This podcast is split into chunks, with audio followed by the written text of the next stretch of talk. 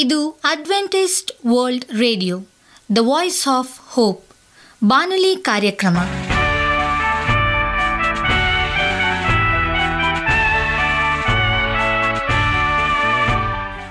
ನಮಸ್ಕಾರ ಪ್ರೀತಿಯ ಕೇಳುಗರೆ, ನಾನು ನಿಮ್ಮ ಆಕಾಂಕ್ಷಾ ಪಾಲ್.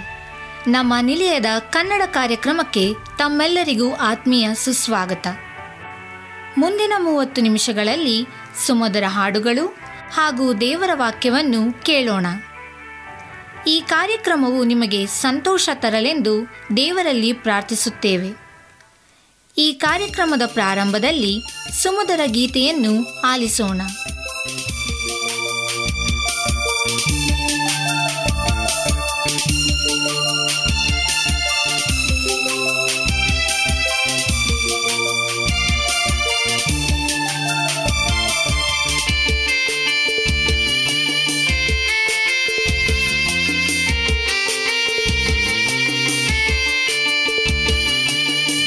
ಎನ್ನ ಬರುಡಾಗಿದೆ,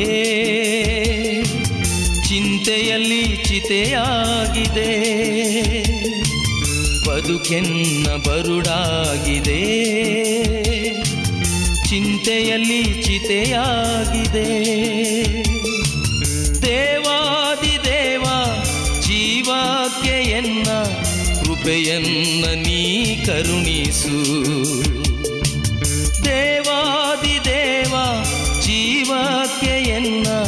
ಕೃಪೆಯನ್ನ ನೀ ಕರುಣಿಸು. ಬದುಕೆನ್ನ ಬರುಡಾಗಿದೆ, ಚಿಂತೆಯಲ್ಲಿ ಚಿತೆಯಾಗಿದೆ.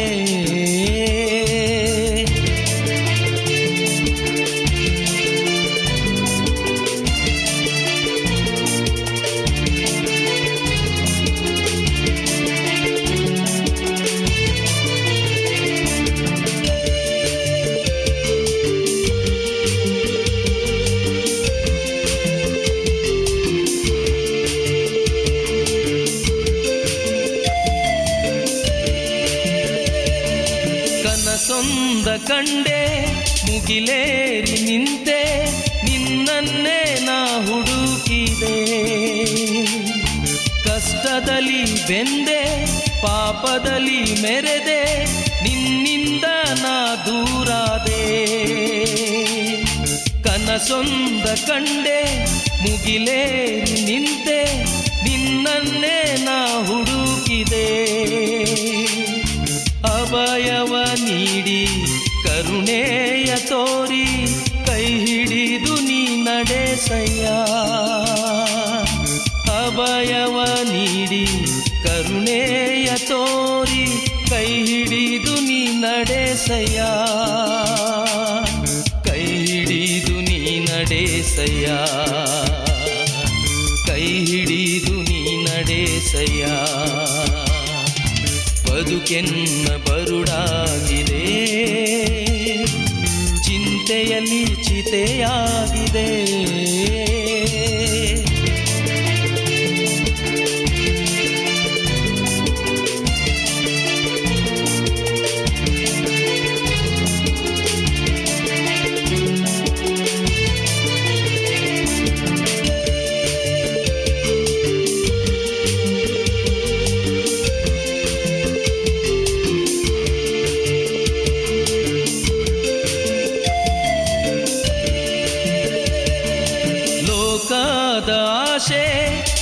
ಆಶೆಗಳಿಗೆ ಒಳಗಾಗಿ ಸೋತು ಹೋದೆ,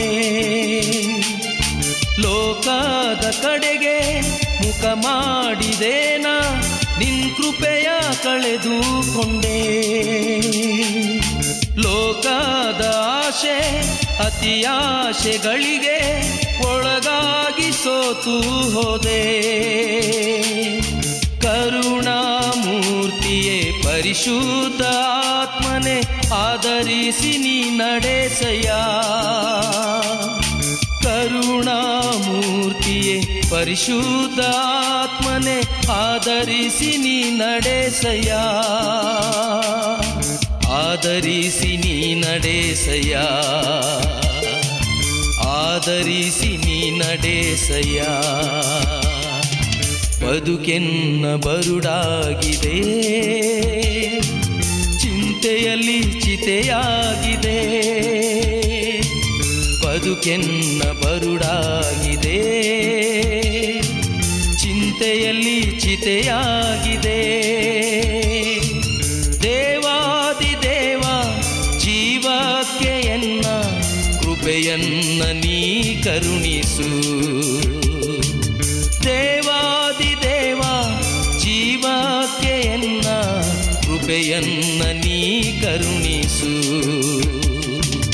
ಬದುಕೆನ್ನ ಬರುಡಾಗಿದೆ, ಚಿಂತೆಯಲ್ಲಿ ಚಿತೆಯಾಗಿದೆ.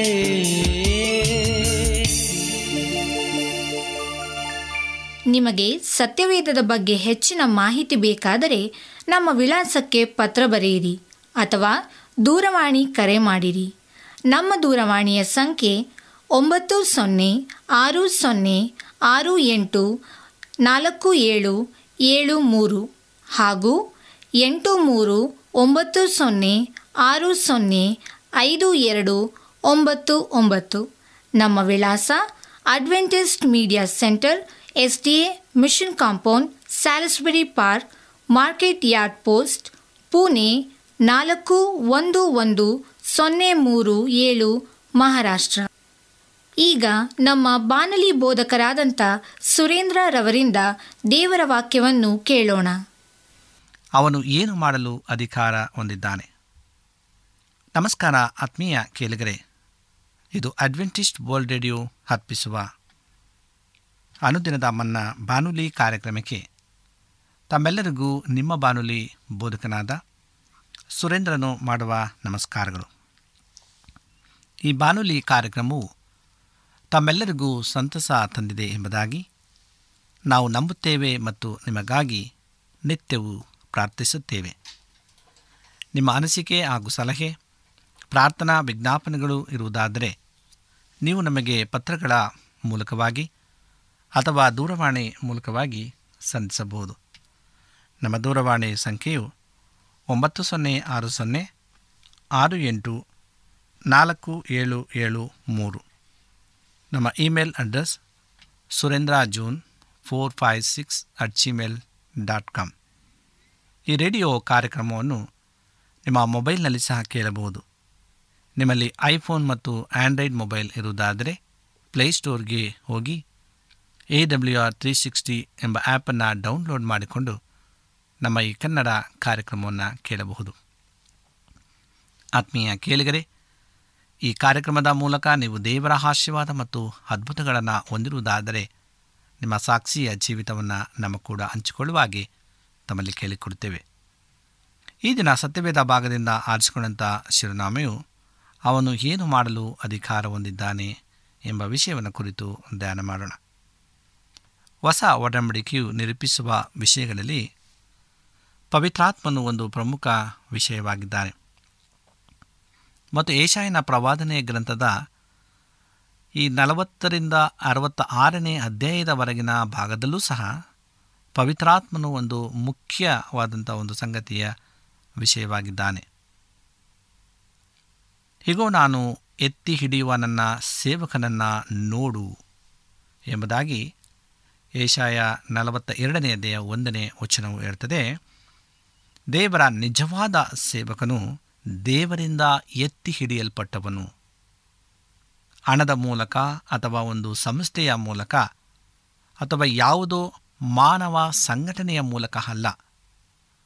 ಕರ್ತನೆ ನಮ್ಮನ್ನು ಯಾವಾಗಲೂ ಎತ್ತಿ ಹಿಡಿಯುವವನು ಆಗಿರಬೇಕು. ಮನುಷ್ಯರು ನಮಗೆ ಉಡುಗೊರೆಗಳನ್ನು ನೀಡಬಹುದು, ಆದರೆ ನಾವು ಎಂದಿಗೂ ಮನುಷ್ಯರ ಮೇಲೆ ಅಥವಾ ಹಣದ ಮೇಲೆ ಅವಲಂಬಿತರೂ ಆಗಿರಬಾರದು. ಎತ್ತಿ ಹಿಡಿಯುವುದು ಎಂಬ ಪದವು ನಾವು ಯಾವ ರೀತಿ ಆಧರಿಸಲ್ಪಟ್ಟಿದ್ದೇವೆಂದು ಸೂಚಿಸುತ್ತದೆ. ನಾವು ಕರ್ತನ ಮೇಲೆ ಮಾತ್ರ ಅವಲಂಬಿತವಾಗಿ ಇರಬೇಕು. ನಾವು ಅಸಹಾಯಕತೆಯ ಸ್ಥಳಕ್ಕೆ ಬಂದಾಗ ದೇವರು ತನ್ನ ಆತ್ಮವನ್ನು ನಮ್ಮ ಮೇಲೆ ಆತನು ಇರಿಸ್ತಾನೆ ಅಥವಾ ಸುರಿಸುತ್ತಾನೆ.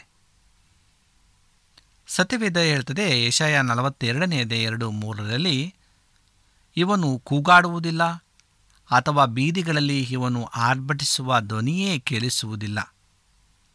ಇದೇ ಮಾತನ್ನು ಮತ್ತಾಯ ಹನ್ನೆರಡನೇ ಅಧ್ಯಾಯ ಹದಿನೆಂಟರಿಂದ ಇಪ್ಪತ್ತರ ವಚನದಲ್ಲಿ ಇರ್ತದೆ. ಯೇಸುವನ್ನು ಕುರಿತು ಇಲ್ಲಿ ಉಲ್ಲೇಖಿಸಲಾಗಿದೆ. ಅಲ್ಲಿ ಹೀಗೆ ಹೇಳಲಾಗಿದೆ, ಬೀದಿಗಳಲ್ಲಿ ಈತನ ಧ್ವನಿಯು ಯಾರಿಗೂ ಕೇಳಿಸುವುದಿಲ್ಲ, ಇವನು ಜಜ್ಜಿದ ದಂಟನ್ನು ಮುರಿಯುವವನಲ್ಲ ಎಂಬುದಾಗಿ. ಅದರ ಅರ್ಥ, ಯಾವನಾದರೂ ತನ್ನ ಜೀವನವನ್ನು ವ್ಯರ್ಥಗೊಳಿಸಿದರೆ ಕರ್ತನು ಅವನನ್ನು ನಿರಾಸೆಗೊಳಿಸುವುದಿಲ್ಲ ಅಥವಾ ನಿರುತ್ಸಾಹಗೊಳಿಸುವುದಿಲ್ಲ, ಆದರೆ ಅವನನ್ನು ಪ್ರೋತ್ಸಾಹಿಸಿ ಗುಣಪಡಿಸುತ್ತಾನೆ. ಹಾರಿ ಹೋಗುತ್ತಿರುವ ಒಂದು ಮೇಣದ ಬತ್ತಿಯನ್ನು ಕರ್ತನು ಹಾರಿಸುವುದಿಲ್ಲ, ಅದಕ್ಕೆ ಬದಲಾಗಿ ಅವರು ಮೆಲ್ಲನೆ ಗಾಳಿ ಊದಿ ಅದನ್ನು ಬೆಳಗಿಸುತ್ತಾರೆ. ದೇವರು ವಿಫಲವಾಗಿರುವ ಬಲಹೀನ ವಿಶ್ವಾಸಿಗಳಿಗೆ ಸಹಾಯ ನೀಡಲು ಬಯಸ್ತಾರೆ. ನಿರುತ್ಸಾಹಗೊಂಡ ದುಃಖಿಸುತ್ತಿರುವ ಜನರ ಆತ್ಮವನ್ನು ಮೇಲಕ್ಕೆ ಎತ್ತಿ ಅವರಿಗೆ ಸಹಾಯ ನೀಡಲು ಆತನು ಇಚ್ಛಿಸ್ತಾನೆ. ಕರ್ತನೊಬ್ಬ ನಿಜವಾದ ಸೇವಕನು ಯಾವಾಗಲೂ ಇದೇ ರೀತಿಯಾದಂಥ ಪ್ರೋತ್ಸಾಹಿಸುವ ಸೇವೆಯನ್ನು ಹೊಂದಿರುತ್ತಾನೆ. ಎದೆಗುಂದಿ ಕೊರಗುತ್ತಿರುವವರನ್ನು ಮತ್ತು ನಿರುತ್ಸಾಹಗೊಂಡಿರುವವರನ್ನು ಮತ್ತು ನಿರೀಕ್ಷೆಯನ್ನು ಕಳೆದುಕೊಂಡಿರುವವರನ್ನು ಹಾಗೂ ಜೀವನದಲ್ಲಿ ಬೇಸರಗೊಂಡವರನ್ನು ಮೇಲಕ್ಕೆತ್ತಿ ಅವರ ಆತ್ಮಕ್ಕೆ ನಿರೀಕ್ಷೆಯನ್ನು, ಸಮಾಧಾನವನ್ನು ನೀಡ್ತಾನೆ. ನಾವೆಲ್ಲರೂ ಇಂತಹ ಸೇವೆಗಾಗಿ ಉತ್ಸುಕರಾಗಿರೋಣ, ಯಾಕೆಂದರೆ ಇಂತಹ ಸೇವೆ ಎಲ್ಲೆಲ್ಲೂ ಜನರಿಗೆ ಅವಶ್ಯಕವಾಗಿದೆ. ಏಷಾಯ ನಲವತ್ತೆರಡನೇ ಅಧ್ಯಾಯ ಆರರಿಂದ ಎಂಟರಲ್ಲಿ ಕರ್ತನು ನಮಗೆ ಹೀಗೆ ಹೇಳ್ತಾನೆ, ನಾನು ಧರ್ಮದ ಸಂಕಲ್ಪದ ಅನುಸಾರವಾಗಿ ನಿನ್ನನ್ನು ಕರೆದಿದ್ದೇನೆ, ನೀನು ಕುರುಡರಿಗೆ ಕಣ್ಣು ಕೊಟ್ಟು ಅವರ ಬಂಧನಗಳಿಂದ ಸೆರೆಯಿಂದ ಹೊರಗೆ ಕರೆತರಬೇಕು ಎಂದು ನಿನ್ನನ್ನು ಕರೆದಿದ್ದೇನೆ. ಇದು ಒಂದು ಅತ್ಯುತ್ತಮ ಸೇವೆಯಾಗಿದೆ. ಆದರೆ ಯಾವಾಗಲೂ ಒಂದು ವಿಷಯ ನೆನಪಿರಲಿ, ನನ್ನ ಮಹಿಮೆಯನ್ನು ಮತ್ತೊಬ್ಬನೊಂದಿಗೆ ಹಂಚಿಕೊಳ್ಳುವುದಿಲ್ಲ ಎಂಬುದಾಗಿ ಏಷಾಯ ನಲವತ್ತೆರಡನೇ ಅಧ್ಯಾಯ ಎಂಟನೇ ವಚನದಲ್ಲಿ ವಾಕ್ಯ ಹೇಳ್ತದೆ. ನಮ್ಮ ಸೇವೆಯಲ್ಲಿ ಎಂದಿಗೂ ದೇವರ ಮಹಿಮೆಯನ್ನು ನಾವೇ ತೆಗೆದುಕೊಳ್ಳಬಾರದು. ಸೇವೆಯ ಮೂಲಕ ನಾವೇ ಸ್ವತಃ ಸನ್ಮಾನವನ್ನು ಅಥವಾ ಘನತೆಯನ್ನು ಪಡೆದುಕೊಳ್ಳುವುದು ಅತ್ಯಂತ ಗಂಭೀರವಾದಂಥ ಅಪರಾಧವಾಗಿದೆ. ಇದು ಹಣವನ್ನು ಕೈಯುವುದಕ್ಕಿಂತ ಕೆಟ್ಟದಾಗಿದೆ. ದೇವರು ನಿಮ್ಮನ್ನು ಮತ್ತು ನಿಮ್ಮ ಸೇವೆಯನ್ನು ಆಶೀರ್ವದಿಸಿ ನಿಮ್ಮನ್ನು ಪ್ರಭಾವಿತವಾಗಿ ಉಪಯೋಗಿಸಿಕೊಳ್ಳಬಹುದು, ಆದರೆ ಅವರು ತಮ್ಮ ಮಹಿಮೆಯನ್ನು ಬೇರೆ ಯಾರಿಗೂ ಕೊಡುವುದಿಲ್ಲ. ನೀವು ದೇವರ ಮಹಿಮೆಯನ್ನು ಮುಟ್ಟಲು ಆರಂಭಿಸಿದರೆ ಕರ್ತನ ಅನೇಕ ಸೇವಕರು ನಾಶಗೊಂಡಂತೆ ನೀವು ನಿಮ್ಮನ್ನೇ ನಾಶಪಡಿಸಿಕೊಳ್ಳುತ್ತೀರಿ. ನೀವು ಜನರ ಮುಂದೆ ನಿಮ್ಮನ್ನು ಹೆಚ್ಚಳ ಪಡಿಸಿಕೊಳ್ಳಲು ಪ್ರಾರಂಭಿಸಿ ಜನರನ್ನು ಕರ್ತನ ಕಡೆಗೆ ನಡೆಸುವುದಕ್ಕೆ ಬದಲಾಗಿ ನಿಮ್ಮ ಬಳಿಗೆ ಸೆಳೆದರೆ ಮತ್ತು ದೇವರು ಮಾಡಿದ ಕಾರ್ಯದ ಮೂಲಕ ಸ್ವಂತ ಗೌರವವನ್ನು ಹೆಚ್ಚಿಸಿಕೊಂಡರೆ ನೀವು ತುಂಬ ಅಪಾಯಕರ ನೆಲೆಯಲ್ಲಿ ನಿಂತಿದ್ದೀರಿ. ಈ ರೀತಿ ಸಾವಿರಾರು ಜನ ತಮ್ಮ ಜೀವನದಲ್ಲಿ ದೇವರ ಅಭಿಷೇಕವನ್ನು ಕಳೆದುಕೊಂಡಿದ್ದಾರೆ. ಏಷಾಯ ನಲವತ್ತ ಎರಡನೇ ಅಧ್ಯಾಯ ಹತ್ತೊಂಬತ್ತನೇ ವಚನವಿರುತ್ತದೆ, ನನ್ನ ಸೇವಕನ ಹೊರತು ಯಾರು ಕುರುಡರು, ನಾನು ಕಳುಹಿಸುವ ದೂತನಂತೆ ಯಾರು ಕಿವುಡರು, ಕರ್ತನ ಸೇವಕನ ಪ್ರಕಾರ ಅಂಧನು ಯಾರು, ನೀನು ನನ್ನೊಂದಿಗೆ ಸಮಾಧಾನವಾಗಿ ಇರುವುದರಿಂದ ನೀನೊಬ್ಬ ಕುರುಡನಂತಿರುವೆ. ಈ ವಚನವು ನಮಗೆ ವಿಶೇಷವಾಗಿ ಕುರಿತಾಗಿ ಹೇಳಲ್ಪಟ್ಟಿರುವುದರಿಂದ ಇದನ್ನು ನಾವು ಈ ಅಧ್ಯಾಯದ ಮೊದಲನೇ ವಚನದಲ್ಲಿ ನೋಡ್ತೇವೆ. ಇದೊಂದು ಅಸ್ಪಷ್ಟ ವಚನದಂತೆ ಕಾಣುತ್ತದೆ. ಈ ವಚನದ ಅರ್ಥವೇನು? ದೇವರ ಒಬ್ಬ ನಿಜವಾದ ಸೇವಕನು ಸುತ್ತಮುತ್ತಲಿನಲ್ಲಿ ತಾನು ಕಾಣುವ ಮತ್ತು ಕೇಳುವ ಸಂಗತಿಗಳಿಗೆ ಕುರುಡನು ಮತ್ತು ಕಿವುಡನು ಆಗಿರುತ್ತಾನೆ. ನೀನು ಬಹು ವಿಷಯಗಳನ್ನು ಕಂಡಿದ್ದರೂ ನಿನಗೆ ಗಮನವಿಲ್ಲ. ಏಷಾಯ ನಲವತ್ತ ಎರಡನೇ ಅಧ್ಯಾಯ ಇಪ್ಪತ್ತನೇ ವಚನ ಇರ್ತದೆ, ಆತನು ಅಲ್ಲಿ ಇಲ್ಲಿ ಸುತ್ತಾಡುತ್ತಾ ಇತರರಲ್ಲಿ ಪಾಪವನ್ನು ಹುಡುಕುವುದಿಲ್ಲ, ಅವನು ಜನರ ಸಂಭಾಷಣೆಯನ್ನು ಸೂಕ್ಷ್ಮವಾಗಿ ವಿಚಾರ ಮಾಡಿ ಅವರನ್ನು ಯಾವುದೋ ಮಾತಿನ ಮೂಲಕ ಹಿಡಿಯಲು ಪ್ರಯತ್ನಿಸುವುದಿಲ್ಲ. ಫರಿಸಾಯರು ಅದನ್ನೇ ಮಾಡುತ್ತಿದ್ದರು. ಯಾವಾಗಲೂ ಯೇಸುವನ್ನು ಯಾವುದೋ ಮಾತಿನ ಮೂಲಕ ಸಿಕ್ಕಿಸಿ ಹಾಕಲು ಕಾದಿದ್ದರು. ದುರಾದೃಷ್ಟವಶದ ಅನೇಕ ಕ್ರೈಸ್ತರು ಸಹ ಇದನ್ನೇ ಮಾಡ್ತಾರೆ. ಯಾವಾಗಲೂ ಯಾರನ್ನಾದರೂ ಅವರ ಮಾತಿನ ಮೂಲಕ ದೂಷಿಸುವುದಕ್ಕೆ ಕಾದಿರುತ್ತಾರೆ. ಅವರಲ್ಲಿ ಹೆಚ್ಚಿನ ಆತನ ಸೇವೆಯ ಬಗ್ಗೆ ಹೊಟ್ಟೆಕಿಚ್ಚು ಇರುವುದರಿಂದ ನೀವು ಈ ಅಭ್ಯಾಸವನ್ನು ಬಿಟ್ಟು ಬಿಡಿರಿ. ನಿಮ್ಮ ಅಕ್ಕ ಪಕ್ಕದಲ್ಲಿ ನೀವು ನೋಡುವ ಮತ್ತು ಕೇಳಿಸಿಕೊಳ್ಳುವ ಅನೇಕ ಸಂಗತಿಗಳ ಬಗ್ಗೆ ನೀವು ಕಿವುಡರೂ ಕುರುಡರೂ ಆಗಿರಿ. ನಿಮ್ಮ ವಿರುದ್ಧವಾಗಿ ಯಾರೋ ಸುಳ್ಳು ಆಪಾದನೆ ಹೊರಿಸಿದ್ದನ್ನು ಗಮನಿಸಿದ್ದೀರೋ? ನೀವು ಕಿವುಡರಾಗಿದ್ದರೆ ಇದು ನಿಮ್ಮ ಕಿವಿಗೆ ಬೀಳುತ್ತಿರಲಿಲ್ಲ. ಹಾಗಾಗಿ ನೀವು ಕಿವುಡರಾಗಿರಿ. ದೇವರೊಬ್ಬ ಸೇವಕನು ಅಂಧದ ಸ್ತ್ರೀಯನ್ನು ನೋಡುವ ವಿಷಯದಲ್ಲಿ ಕುರುಡನಾಗಿದ್ದರೆ ಉತ್ತಮವಲ್ಲವೇ? ನಿಮಗೆ ಕಣ್ಣಿದ್ದರೂ ನೀವು ನೋಡುವುದಿಲ್ಲ, ನೀವು ಕುರುಡರಾಗಿದ್ದೀರಿ. ಕಿವಿ ಇದ್ದರೂ ನೀವು ಕೇಳಿಸಿಕೊಳ್ಳುವುದಿಲ್ಲ. ಇದು ಹೇಗೆಂದರೆ, ನೀವು ಕಣ್ಣಿಗೆ ಕಂಡಂತೆ ತೀರ್ಪು ಮಾಡುವುದಿಲ್ಲ, ಕಿವಿಗೆ ಬಿದ್ದಂತೆ ನಿರ್ಣಯಿಸುವುದಿಲ್ಲ. ಯೇಸು ಈ ರೀತಿಯಾಗಿ ಜೀವಿಸಿದರು ಮತ್ತು ನಾವು ಸಹ ಇದೇ ರೀತಿಯಾಗಿ ಜೀವಿಸಬೇಕೆಂದು ಯೆಶಾಯನ ಪ್ರವಾದನೆ ಗ್ರಂಥ ಹನ್ನೊಂದನೇ ಅಧ್ಯಾಯ ಮೂರನೇ ವಚನ ಹೇಳ್ತದೆ. ಮತ್ತು ಸಮಸ್ತವು ಆತನಿಗಾಗಿ ಇರುತ್ತದೆ ಎಂಬುದಾಗಿ ರೋಮಾಪುರ ಪತ್ರಕ್ಕೆ ಹನ್ನೊಂದು ಮೂವತ್ತಾರನೇ ವಚನ ಹೇಳ್ತದೆ. ದೇವರು ಹಾದಿಯು ಅಂತ್ಯವೂ ಪ್ರಾರಂಭವೂ ಸಮಾಪ್ತಿಯು ಮೊದಲನೆಯವನು ಕಡೆಯವನೂ ಆಗಿದ್ದಾನೆ. ಆದ್ದರಿಂದ ನಿತ್ಯತ್ವಕ್ಕೆ ಸೇರಿದ ಎಲ್ಲ ಸಂಗತಿಗಳು ಅವರಿಂದ ಉತ್ಪತ್ತಿಯಾಗುತ್ತವೆ ಮತ್ತು ತಮ್ಮ ಅಂತಿಮ ಸಂಕಲ್ಪವನ್ನು ಸಹ ಅವರ ಮೂಲಕವೇ ಪೂರೈಸುತ್ತವೆ. ದೇವರು ಎಲ್ಲ ಸಂಗತಿಗಳನ್ನು ತಮ್ಮ ಮಹಿಮೆಗಾಗಿ ಸೃಷ್ಟಿಸಿದರು. ಅವರಿಂದ ನಮ್ಮಿಂದ ಮಹಿಮೆಯನ್ನು ಬಯಸುವುದಕ್ಕೆ ಸ್ವಾರ್ಥತೆ ಕಾರಣವಲ್ಲ.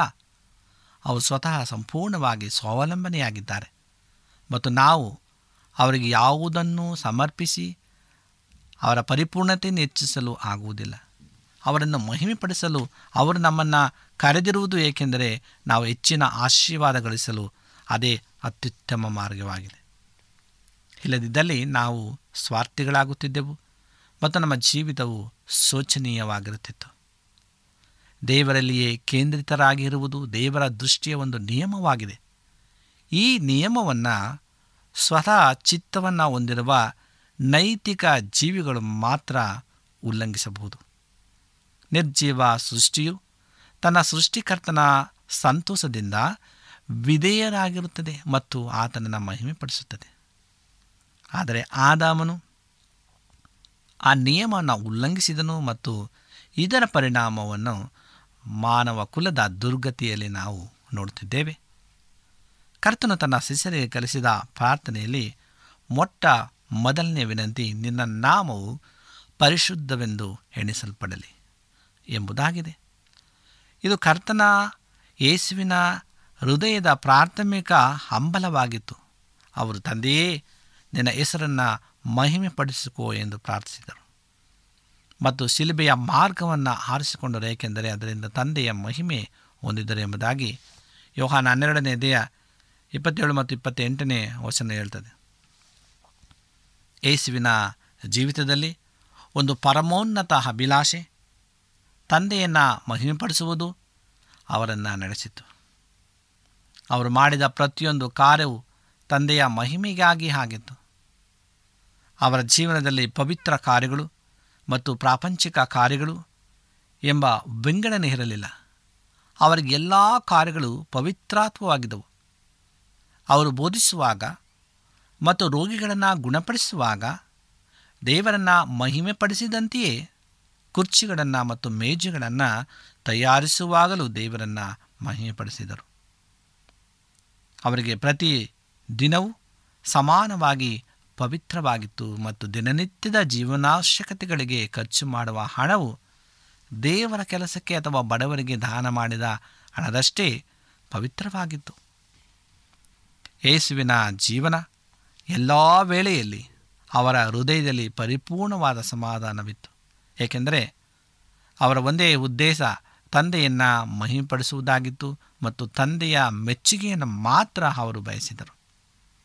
ಅವರು ತನ್ನ ತಂದೆಯ ಮುಖದ ಮುಂದೆ ಜೀವಿಸಿದರು ಮತ್ತು ಮಾನವರ ಮಾನ್ಯತೆಯನ್ನು ಅಥವಾ ಹೊಗಳಿಕೆಯನ್ನು ಅಪೇಕ್ಷಿಸಲಿಲ್ಲ. ಯೇಸು ಹೇಳಿದ್ದು ಏನೆಂದರೆ, ಯಾರು ತಾನೇ ಕಲ್ಪಿಸಿ ಹೇಳುತ್ತಾನೋ ಅವನು ತನಗೆ ಸನ್ಮಾನ ಸಿಗಬೇಕೆಂದು ಅಪೇಕ್ಷಿಸ್ತಾನೆ. ಯೋಹಾನ ಏಳನೇ ಅಧ್ಯಾಯ ಹದಿನೆಂಟನೇ ವಚನದಲ್ಲಿ ಇರ್ತದೆ. ಒಬ್ಬ ಶರೀರ ಭಾವದ ಕ್ರೈಸ್ತನು ದೇವರನ್ನು ಮಹಿಮೆಪಡಿಸುವಂತೆ ಕಾಣಿಸಿದರೂ ಅಥವಾ ಹಾಗೆ ನಟನೆ ಮಾಡಿದರೂ ಆತನು ಅಂತರಾಳದಲ್ಲಿ ನಿಜವಾದ ತನ್ನ ಸ್ವಂತ ಗೌರವವನ್ನೇ ಬಯಸ್ತಾನೆ. ಆದರೆ ಯೇಸುವು ಸ್ವಗೌರವವನ್ನು ಅಪೇಕ್ಷಿಸಲೇ ಇಲ್ಲ. ಮಾನವನ ಚಾತುರ್ಯದಿಂದ ಆರಂಭವಾದದ್ದು ಮತ್ತು ಮಾನವನ ಸೂಕ್ಷ್ಮ ಬುದ್ಧಿ ಮತ್ತು ಪ್ರತಿಭೆಯ ಮೂಲಕ ನಡೆಸಲ್ಪಟ್ಟದ್ದು ಯಾವಾಗಲೂ ಕೊನೆಯಲ್ಲಿ ಮಾನವನನ್ನು ಮಹಿಮೆಪಡಿಸುತ್ತದೆ. ಪ್ರಾಣದಿಂದ ಆರಂಭವಾದದ್ದು ಪ್ರಾಣಿಯನ್ನು ಮಾತ್ರ ಮಹಿಮೆಪಡಿಸುತ್ತದೆ. ಆದರೆ ಭೂಮಿಯಲ್ಲಿ ಅಥವಾ ಆಕಾಶದಲ್ಲಿ ಯಾವ ಮನುಷ್ಯನಿಗೂ ಮಾನ್ಯತೆ ಅಥವಾ ಮಹಿಮೆಯನ್ನು ತರುವಂಥ ಯಾವುದೇ ಸಂಗತಿಯು ಮುಂದೆ ಬರಲಿರುವ ಯುಗ ಯುಗಾಂತರದ ನಿತ್ಯತ್ವದಲ್ಲಿ ಇರುವುದಿಲ್ಲ. ಕೇವಲ ದೇವರಿಂದ, ದೇವರ ಮೂಲಕ ಮತ್ತು ದೇವರಿಗಾಗಿ ಇರುವಂಥ ಪ್ರತಿಯೊಂದು ಸಂಗತಿಯು ಕಾಲದ ಪರಿಮಿತಿಯನ್ನು ಮೀರಿ ನಿತ್ಯತ್ವದ ಯುಗವನ್ನು ಪ್ರವೇಶಿಸುತ್ತದೆ. ದೇವರು ಒಂದು ಕಾರ್ಯದ ಬೆಲೆ ಮತ್ತು ಯೋಗ್ಯತೆಯನ್ನು ಪರಿಗಣಿಸುವಾಗ ಆ ಕಾರ್ಯದ ಹಿನ್ನೆಲೆಯ ಉದ್ದೇಶ ಏನಾಗಿತ್ತೆಂದು ನೋಡುತ್ತಾರೆ. ನಾವು ಮಾಡುವ ಕಾರ್ಯಕ್ಕೆ ಪ್ರಾಮುಖ್ಯತೆ ಇದೆ, ಆದರೆ ನಾವು ಯಾವ ಉದ್ದೇಶದಿಂದ ಅದನ್ನು ಮಾಡಿದೆವು ಎಂಬುದಕ್ಕೆ ಇನ್ನೂ ಹೆಚ್ಚಿನ ಪ್ರಾಮುಖ್ಯತೆ ಇದೆ. ಆದ್ದರಿಂದ ಪ್ರೇರೆ, ನಾವು ಇಂದು ಎಷ್ಟರ ಮಟ್ಟಿಗೆ ನಮ್ಮನ್ನು ನಾವು ತಗ್ಗಿಸ್ಕೊಳ್ತಕ್ಕಂಥರಾಗಿದ್ದೇವೆ, ಎಷ್ಟರ ಮಟ್ಟಿಗೆ ನಮ್ಮನ್ನು ನಾವು ಆ ಒಂದು ನಿತ್ಯತ್ವದಲ್ಲಿ ನಾವು ತೊಡಗಿಸಿಕೊಳ್ತಕ್ಕಂಥರಾಗಿದ್ದೇವೆ. ಇಂದು ಈ ವಾಕ್ಯದಲ್ಲಿ ಹೇಳುವ ಪ್ರಕಾರವಾಗಿ ಆತನು ನಮಗೆ ಏನು ಮಾಡಲು ಅಧಿಕಾರವನ್ನು ಹೊಂದಿದ್ದಾನೆ ಎನ್ನುವಂಥ ವಿಚಾರವನ್ನು ಕುರಿತು ನೋಡುವಾಗ ದೇವರ ಆ ಒಂದು ಶಕ್ತಿ, ಆ ಒಂದು ಅಧಿಕಾರ ನಮ್ಮಲ್ಲಿ ಯಾವಾಗ ಆತ್ಮನ ಮೂಲಕವಾಗಿ ಬರುವಂಥದ್ದಾಗಿದ್ದೋ ಆವಾಗ ಆ ಅಧಿಕಾರವನ್ನು ಚಲಾಯಿಸುವಂತೆ ದೇವನು ಏನು ಮಾಡ್ತಾನಂತೆ, ನಮ್ಮನ್ನು ನಿಸ್ಸಂದೇಹವಾಗಿ ಆತ ನಮ್ಮನ್ನು ನಡೆಸ್ತಾನೆ. ಪ್ರಿಯ ಸಹೋದರ ಸಹೋದರಿಯರೇ, ಈ ಅಂತ್ಯಕಾಲದಲ್ಲಿ ನಾವು ಜೀವಿಸ್ತಾ ಇದ್ದೇವೆ. ಈ ಘಟನೆಗಳನ್ನೆಲ್ಲ ನಾವು ನೋಡುವಾಗ ಇದು ಅತಿ ಶೀಘ್ರವಾಗಿ ಈ ಲೋಕ ಅಂತ್ಯವಾಗ್ತದೆ ಎಂಬುದಾಗಿ ನಾವು ಅಂದುಕೊಳ್ಳಬೇಕಾಗಿದೆ. ಯಾಕೆಂದರೆ ಕೊನೆಯ ಕಾಲದಲ್ಲಿ ನಾವು ಜೀವಿಸ್ತಾ ಇದ್ದೇವೆ. ಎಲ್ಲ ಘಟನೆಗಳು, ಭೂಕಂಪಗಳು, ಬರಗಾಲಗಳು, ಅಲ್ಲಲ್ಲಿ ಕಂಡು ಹಿಡಿಯಲಾಗದಂಥ ರೋಗ ರುಜಿನಗಳು ಹೆಚ್ಚುತ್ತಿರುವುದರಿಂದ ಇದು ಅಂತ್ಯಕಾಲ ಎಂಬುದಾಗಿ ನಾವು ತಿಳಿದು ನಮ್ಮನ್ನು ನಾವು ಶುದ್ಧ ಮಾಡಿಕೊಂಡು ಆತನ ಬರುಣಕ್ಕಾಗಿ ನಾವು ಶುದ್ಧರಾಗಿ ಶುದ್ಧರಾಗಿ ನಾವು ಜೀವಿಸಬೇಕಾಗಿದೆ. ಅನೇಕ ಮಕ್ಕಳಿಗೆ ರಕ್ಷಣೆ ಮಾರ್ಗವನ್ನು ನಾವು ತೋರಿಸಬೇಕಾಗಿದೆ. ದೇವರು ಅಂಥ ಒಂದು ಅಧಿಕಾರವನ್ನು ನಮ್ಮೆಲ್ಲರಿಗೂ ಕೊಡಲು ಶಕ್ತನಾಗಿದ್ದಾನೆ. ಆ ಅಧಿಕಾರವನ್ನು ನಾವು ಹೊಂದಿಕೊಳ್ಳಬೇಕಾದರೆ ನಾವು ಆತನ ಬಳಿ ಬರಬೇಕಾಗಿದೆ. ಆತನ ಹಂಗಿಸದೆ ಕೊಡ್ತಾನೆ. ಆ ಅಧಿಕಾರವನ್ನು ನಾವು ಪಡೆದುಕೊಂಡು ಅನೇಕ ಮಕ್ಕಳಿಗೆ ಸುವಾರ್ತೆಯನ್ನು ಸಾರಿ ಕ್ರಿಸ್ತನ ರಾಜ್ಯವನ್ನು ನಾವು ಕಟ್ಟೋಣ. ಪ್ರೇರೆ, ಇಂದು ಎಷ್ಟೋ ಮಕ್ಕಳು ಲೌಕಿಕ ರೀತಿಯಲ್ಲಿ ಗತಿಸಿ ಹೋಗ್ತಾ ಇದ್ದಾರೆ, ಕ್ರಿಸ್ತನಿಂದ ದೂರ ಹೋಗುವಂಥ ಮಕ್ಕಳಾಗಿದ್ದಾರೆ. ಅಂಥವರ ಆತ್ಮವನ್ನು ರಕ್ಷಣೆ ಮಾಡಲಿಕ್ಕೋಸ್ಕರವಾಗಿ ದೇವರು ಇಂದು ನಮ್ಮೆಲ್ಲರಿಗೂ ಆ ಅಧಿಕಾರವನ್ನು ಆ ಕೊಡಲು ಸಿದ್ಧನಾಗಿದ್ದಾನೆ. ನಾವು ಹೋಗಿ ಆತನ್ನು ಸ್ವೀಕರಿಸಬೇಕಾಗಿದೆ. ಇಂದು ಪ್ರೇರೆ, ನಮ್ಮನ್ನು ನಾವು ತಗ್ಗಿಸಿಕೊಳ್ಳೋಣ, ಅಧಿಕಾರವನ್ನು ಸ್ವೀಕರಿಸೋಣ, ಕ್ರಿಸ್ತನ ರಾಜ್ಯವನ್ನು ಕಟ್ಟುವ ದೇವರು ನಮ್ಮನ್ನೆಲ್ಲರನ್ನ ಈ ವಾಕ್ಯದ ಮೂಲಕವಾಗಿ ಬಲಪಡಿಸಲಿ ಎಂಬುದಾಗಿ ಸಂದೇಶವಾಗಿದೆ. ನಮ್ಮ ಕಣ್ಣುಗಳನ್ನು ಮುಚ್ಚಿ ನಮ್ರತೆಯಿಂದ ನಾವು ಪ್ರಾರ್ಥನೆಯನ್ನು ಮಾಡಿಕೊಳ್ಳೋಣ. ಭೂಮಿ ಆಕಾಶಗಳ ಒಡೆಯನೇ, ಸರ್ವಸಕ್ತನೇ, ಪರಿಶುದ್ಧನಾದಂಥ ದೇವರೇ, ನಿನಗೆ ಅನಂತ ಅನಂತ ಸ್ತೋತ್ರಗಳು. ನಿನ್ನ ಭಾರವಾದಂಥ ಪ್ರೀತಿ ಕರುಣೆಗಳಿಗಾಗಿ ಸ್ತೋತ್ರ, ನೀನು ಕೊಟ್ಟಂಥ ಆಶೀರ್ವಾದಕ್ಕಾಗಿ ಸ್ತೋತ್ರ. ಅವನು ಏನು ಮಾಡಲು ಅಧಿಕಾರ ಹೊಂದಿದ್ದಾನೆ ಎಂಬುದಾಗಿ ನಿನ್ನ ವಾಕ್ಯ ಹೇಳುವಾಗೆ ಅಧಿಕಾರ ಕೊಡಲು ಸಿದ್ಧನಾಗಿದ್ದಾನೆ. ಪಡೆದುಕೊಳ್ಳಲಿಕ್ಕೆ ನಾವು ಹೋಗಬೇಕಾಗಿದೆ. ದೇವರೇ, ಈ ವಾಕ್ಯಗಳನ್ನು ಕೇಳಿರುವಂಥ ಪ್ರತಿಯೊಬ್ಬೊಬ್ಬ ನಿನ್ನ ಮಕ್ಕಳನ್ನು ನಿನ್ನ ಕಾರ್ಯಗಳಿಗೊಪ್ಪಿಸ್ತೇವೆ. ಯಾರ್ಯಾರು ಕಷ್ಟದಲ್ಲಿ, ನೋವಿನಲ್ಲಿ, ದುಃಖದಲ್ಲಿ, ಕಣ್ಣೀರಿನಲ್ಲಿ, ಚಿಂತೆಯಲ್ಲಿ ಒಳಗಾಗಿದ್ದರೂ ಆ ಮಕ್ಕಳನ್ನು ನಿನ್ನ ಕರಳಗೊಪ್ಪಿಸ್ತೇವಪ್ಪ. ನಿನ್ನ ಬಲಪಡಿಸು, ಆಶೀರ್ವಾದ ಮಾಡು, ನಿನ್ನ ಕೃಪೆಯಿಂದ ತುಂಬಿಸುತ್ತೆ. ನಮ್ಮ ಪ್ರಾರ್ಥನೆ ಕೇಳ್ತಾ ಇದ್ದೆ, ಅದಕ್ಕಾಗಿಸ್ತು ಅಂತ ನಾವೆಲ್ಲರೂ ಶುದ್ಧರಾಗಿ ಸಿದ್ಧರಾಗಿ ನಿನ್ನ ನಿತ್ಯ ಪರಮ ಕಾನಾನ್ ರಾಜ್ಯವನ್ನು ಸೇರುವ ತನಕ ನಿನ್ನ ಕೃಪೆ ನಿನ್ನ ಆಶೀರ್ವಾದ ಸದಾ ನಮ್ಮ ಮೇಲೆ ಇರಲಿ ಎಂಬುದಾಗಿ ನಮ್ಮ ಒಡೆಯನೂ ರಕ್ಷಕನೂ ಆದಂಥ ಯೇಸು ಕ್ರಿಸ್ತನ ನಾಮದಲ್ಲಿ ಬೇಡಿಕೊಳ್ಳುತ್ತೇವೆ ತಂದೆಯೇ, ಆಮೇಲೆ. ನಿಮಗೆ ಸತ್ಯವೇದದ ಬಗ್ಗೆ ಹೆಚ್ಚಿನ ಮಾಹಿತಿ ಬೇಕಾದರೆ ನಮ್ಮ ವಿಳಾಸಕ್ಕೆ ಪತ್ರ ಬರೆಯಿರಿ ಅಥವಾ ದೂರವಾಣಿ ಕರೆ ಮಾಡಿರಿ. ನಮ್ಮ ದೂರವಾಣಿಯ ಸಂಖ್ಯೆ ಒಂಬತ್ತು ಸೊನ್ನೆ ಆರು ಸೊನ್ನೆ ಆರು ಎಂಟು ನಾಲ್ಕು ಏಳು ಏಳು ಮೂರು ಹಾಗೂ ಎಂಟು ಮೂರು ಒಂಬತ್ತು ಸೊನ್ನೆ ಆರು ಸೊನ್ನೆ ಐದು ಎರಡು ಒಂಬತ್ತು ಒಂಬತ್ತು. ನಮ್ಮ ವಿಳಾಸ Adventist media centre, S D A mission compound, Salisbury park, market yard post, Pune ನಾಲ್ಕು ಒಂದು ಒಂದು ಸೊನ್ನೆ ಮೂರು ಏಳು, ಮಹಾರಾಷ್ಟ್ರ. ಮತ್ತೆ ಮುಂದಿನ ಕಾರ್ಯಕ್ರಮದಲ್ಲಿ ಭೇಟಿಯಾಗುವ. ನಮಸ್ಕಾರಗಳು. ಬದುಕೆನ್ನ ಬರುಡಾಗಿದೆ, ಚಿಂತೆಯಲ್ಲಿ ಚಿತೆಯಾಗಿದೆ. ಬದುಕೆನ್ನ ಬರುಡಾಗಿದೆ, ಚಿಂತೆಯಲ್ಲಿ ಚಿತೆಯಾಗಿದೆ.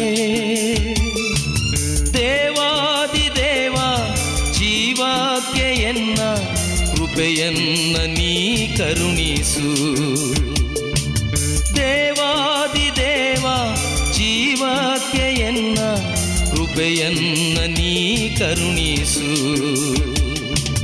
ಬದುಕೆನ್ನ ಬರುಡಾಗಿದೆ, ಚಿಂತೆಯಲ್ಲಿ ಚಿತೆಯಾಗಿದೆ.